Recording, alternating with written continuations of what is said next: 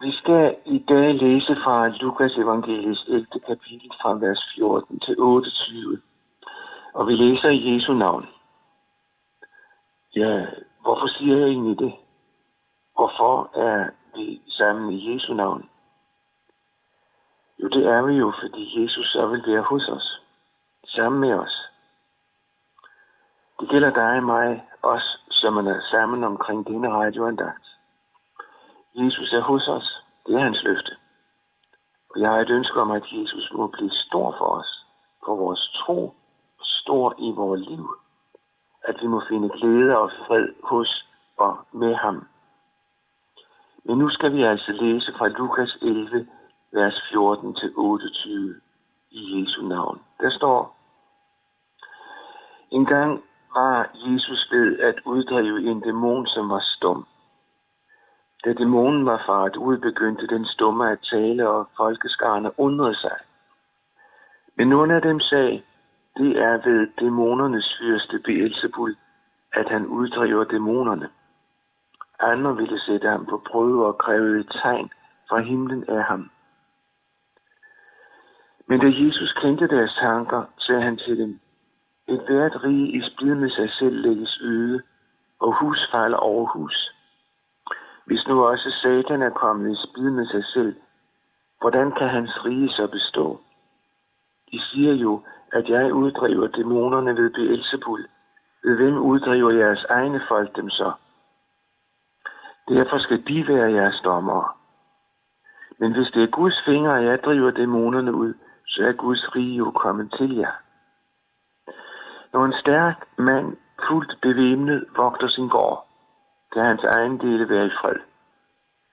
Men kommer der en, som er stærkere og overvinder ham, tager straks hans våben, som den anden satte sin lid til og fordeler byttet.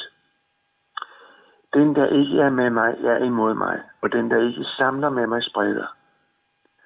Når den urene ånd er drevet ud af et menneske, flakker den om i de øde egne og søger hvile, men uden at finde den. Og så siger den, jeg vil vende tilbage til mit hus, som jeg er drevet ud fra. Og når den kommer, finder den det fejret og brydet. Så går den ud og tager syv andre ånder med, værre end den selv, og de kommer og flytter ind der. Og det sidste bliver værre for det menneske end det første. Amen. Jeg vil give dig et nøgleord, som forklarer denne tekst og det vi læser om her. Det står i 1. Johannes brev, kapitel 3, vers 8. Der står, Derfor blev Guds søn, og det er jo Jesus, derfor blev Guds søn åbenbaret for at tilindegøre djævelens gerninger. Og det er jo den sag, versene fra Lukas 11, som vi læste, understreger for os. Kampen også om mennesker, som er mellem Gud og djævlen. Mennesker, der enten er forført, narret, eller som er besat, altså en dæmon tager bolig i et menneske, sådan som det var med det menneske, der ikke kunne sige noget, før Jesus drev dæmonen ud. Og der kunne den stumme tale, jævnfør det vi læste fra Lukas 11. Det er også en anden ejendommelig ting. For lige så naturligt som det er at tale om Gud, lige så naturligt er det for Jesus at tale om djævlen. Jesus taler om Guds rige, og han, taler, og han taler om, at mennesker kan høre til i et rige, hvor dæmonernes fyrste, djævlen, regerer. Man kan sige, at for dig og mig, altså for mennesker, er der ikke en eller anden neutral position, vi kan sidde og jagte det hvad at høre til i enten Guds rige eller i djævelens rige. Du og jeg hører til i en af de riger. Man kan ikke være neutral i det forhold. Og jeg kunne ønske, sådan ønske for dig, at du kom ind i Guds rige. Og når der holdes andagt, så er det netop fordi, der er mulighed for dig til at rykke ja, fra djævelens rige ind i Guds rige. Ind i Guds rige, i nådens rige, hvor det er Jesus, der regerer. Optakt med teksten og til den hændelsesforløb, vi, vi læste om, er, at Jesus uddriver en ond ånd, en dæmon af et menneske, som ikke kunne tale. Markeringen er objektiv uangribelig, fordi det stumme menneske talte. Og så opstår der i den gruppe, som så underet, nogle teorier. Både Jesus og folket er enige om, hvad der er sket. For folket kunne ligesom Jesus, kendte ligesom Jesus satans magt. De kendte til besættelser.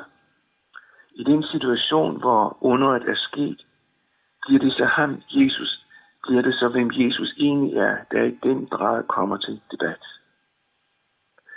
Og det er så her igen det med de to riger, der bliver aktuelt. For det er netop forholdet til Jesus, der er afgørende for, i hvilket rige et menneske hører til. Er Jesus din frelser, så hører du til Guds rige. Kan du tale om, at Jesus er din frelser, så hører du til der. Og kan du ikke det, så hører du ikke til Guds rige. Og det var enten du opfatter dig selv som from og vellykket. Ja, et menneske, som har din Guds relation på plads. Eller altså det modsatte. Det er forholdet til Jesus, der afgør, hvor du hører til. Har du ham, har du det hele. Mangler du ham, mangler du alt. Den, som har Jesus, har livet. Den, som ikke har Guds søn, har ikke livet. Den, som har Jesus, hører til i Guds rige, og dem, som ikke har Jesus, er ikke i nærheden af Guds rige. Har et menneske ikke Jesus som sin frelser, fordi det enten er forført, eller fordi det måske er besat af dæmoner, så er det menneske dybest set i djævelens hånd. Ved du, hvordan man flytter fra djævelens rige til Guds rige, eller fra at være i djævelens vold til at komme i Guds hånd? Det har med Jesus at gøre. Og jeg vil sige til dig, at djævelens magt, djævelens magt brydes, der hvor et menneske tror på Jesus. Der hvor et menneske tager sin tilflugt til Jesus. Sådan flytter man fra djævelens rige til Guds rige. Men tilbage til versen i Lukas 11. Hvem er Jesus? Det var det, man spurgte ham jo. Er han en, som uddriver dæmoner ved hjælp af dæmonernes fyrste, Beelzebul, altså djævlen? Eller er Jesus kommet fra Gud? Ja, jeg er jo ikke i tvivl om, hvad det rigtige svar er på det spørgsmål. For jeg tror, at Jesus Kristus, det er Guds søn, det er verdens frelser. Men det er der altså rejst tvivl om, da dæmonuddrivelsen sker den dag. Jesus forsøger at hjælpe dem, som han debatterer med, så de kan forsøge at forstå logikken i det her. For hvis Jesus uddriver dæmoner, fordi han har fået magt til det af dæmonernes fyrste, så vil det hele jo falde sammen i det rige. Det vil være en fuldstændig forkert markering. Jøderne ved godt, hvad det vil sige, at et rige kommer i splid med sig selv. For det kendte de jo fra deres historie. Det folket blev delt i to riger. Fordi det betød, at familier og slægter blev splittet. De kom i opposition til hinanden. Selvom det er indlysende, så ved vi, at mange på Jesus trid ikke ville tro, at han er dem, om Gud, som Gud havde lovet skulle komme. Vandtroen tog over, Man ville ikke tro på Jesus. Og de mennesker, som var i den situation, flyttede ikke ind i Guds rige. Andres nysgerrighed er blevet vagt. For når det kan ske, at Jesus er stærkere end en dæmon, så kan han vel også gøre et tegn. De krævede et tegn fra himlen, kan vi læse, underforstået. Der er noget med, at Jesus er stærk. Vis os nu din magt. Jesus kommenterer ikke det krav i det vers, vi læste, men han siger senere netop til dem, som kræver et tegn af ham, at de får ikke et tegn. Ikke andet end profeten Jonas' tegn. Der var der lige med Jonas og Jonas tegnet. Jo, han prædikede Guds ord for de mange mennesker i Nineve, og de omvendte sig. De mødte Gud gennem forkyndelsen af Guds ord og omvendte sig, kom til tro. Og det var netop det folk ikke ville her. Og så er Jonas tegn jo også det tegn, at Jesus var i kraven, ligesom Jonas var i maven på, det store, på den store fisk. Og Jesus gik ud af graven. Jesus besejrede døden. Døden kunne ikke fastholde ham. Døden blev besejret. Og det er et stærkt tegn, som vi har, og som betyder, at os, der lever i troen på Jesus, os, der hører til i Guds rige, i nådens rige, vi skal, så frem vi dør for inden Jesus kommer igen, stå op fra de døde, som Jesus stod op fra de døde. Jeg vil gerne sige til dig, at det der med at blive klar over, at Jesus er Gud, at det er Guds finger i dit liv, det er ham, der minder dig om synd, som du skal gøre op, eller som du skal bekende som synd, at det er faktisk alvor. Og nu er vi fremme ved siden, det sidste del af de vers, vi læste. Det der med, at den urene ånd, der er drevet ud af et menneske, flakker om og så vender tilbage til det sted, som den er uddrevet fra, og finder det hus fejret og pynst, så henter den dæmon syv andre onde ånder, og de kommer og flytter ind, hvilket bliver værre for det menneske end det første. Er du klar over, at Jesus minder dig om synd i dit liv, som du må gøre op med, eller som du må bekende som synd over for ham, og du ikke vil det, kommer der en dag, hvor tingene for alvor vil ende galt for dig. Altså, du har den holdning, og du, at du godt ved, hvad der er forkert med dig, men du vil ikke indrømme det. Som det var med dem, som så Guds finger, men ikke ville indrømme, at det var Guds finger, de så. Det betyder, at det sidste bliver værre for det menneske end det første. Det sidste, der bliver værre, det er, hvor mennesker går evigt fortabt.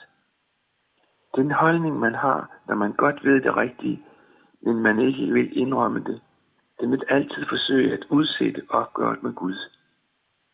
Og det er katastrofalt. For det ender så nemt med, at det bliver for sent at gøre op, at få bekendt synden. For sent at finde noget hos Jesus Kristus. Og så taler Jesus om en stærk mand, der fuldt bevæbnet vogter sin gård. Han har beholdt sine ejendele, og altså, men der kommer en, der er stærkere og overvinder den, altså overvinder den stærke, så tager den stærkere alle den stærkes våben og fordeler byttet. Ved du, hvem den stærke er? Det er djævlen, Beelzebul, som han kaldes i de vers, vi læste. For djævlen er stærk. Som mennesker kommer vi aldrig ud af hans greb, hvis det var vores egne kræfter, vi skal sætte vores lid til. Han vil os det ikke godt. Han er kommet for at ødelægge, for at slagte, for at mennesker skal have det dårligt, for at plage mennesker. Og det er jo den virkelighed, som vi også i versen, vi læste, får indblik i. Et menneske, som ikke kunne tale, det er jo en forfærdelig situation ikke at kunne kommunikere med ord, for så på den måde slet ikke at tale om den ondes inderlige ønske om at fange mennesker, at bedrage og forføre mennesker alene for at få det menneske derhen, så det går evigt fortabt. Har du lagt mærke til den sætning, som forekommer i det, vi kalder lille bibel, som understreger den sandhed for os? Prøv at høre.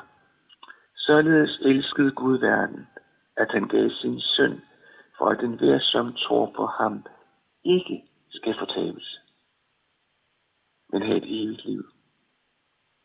Det der med at høre til et andet sted end i Guds rige, det er vores naturlige virkelighed. Og ind i den virkelighed rækker Gud sin hånd, for at vi ikke skal fortabes. Det gør han ved, at Jesus kommer til jord. Og det gør han gennem sit ord de hører, når vi er sammen med ham. Jesus er den stærkere, som går ind i den stærkes hus, tager hans våben og fordeler byttet. Eller skal jeg tolke? Han, han fordeler byttet, sætter mennesker fri. Jesus river mennesker ud af satans magt for at sætte os fri. Jesus er den stærkere. Det er i øvrigt en vending, som også Johannes Døberen brugte om Jesus. Han er stærkere end mig, sagde han, og Jesus er stærkere end djævlen. Prøv så at høre. Denne Jesus vil gerne være din frelser. Netop i dette øjeblik byder han dig indenfor i sit rige, i Guds rige, i nådens rige. Kunne du ikke tænke dig at komme ind i det rige?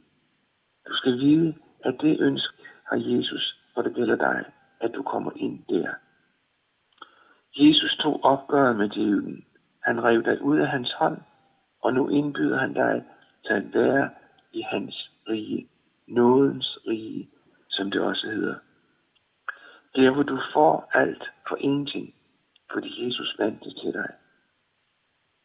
Jesus kom for at tilindegøre djævelens gerninger, og han gjorde det, han kom for. Og Gud velsigne dig til at høre denne virkelighed og til at tro den. Amen.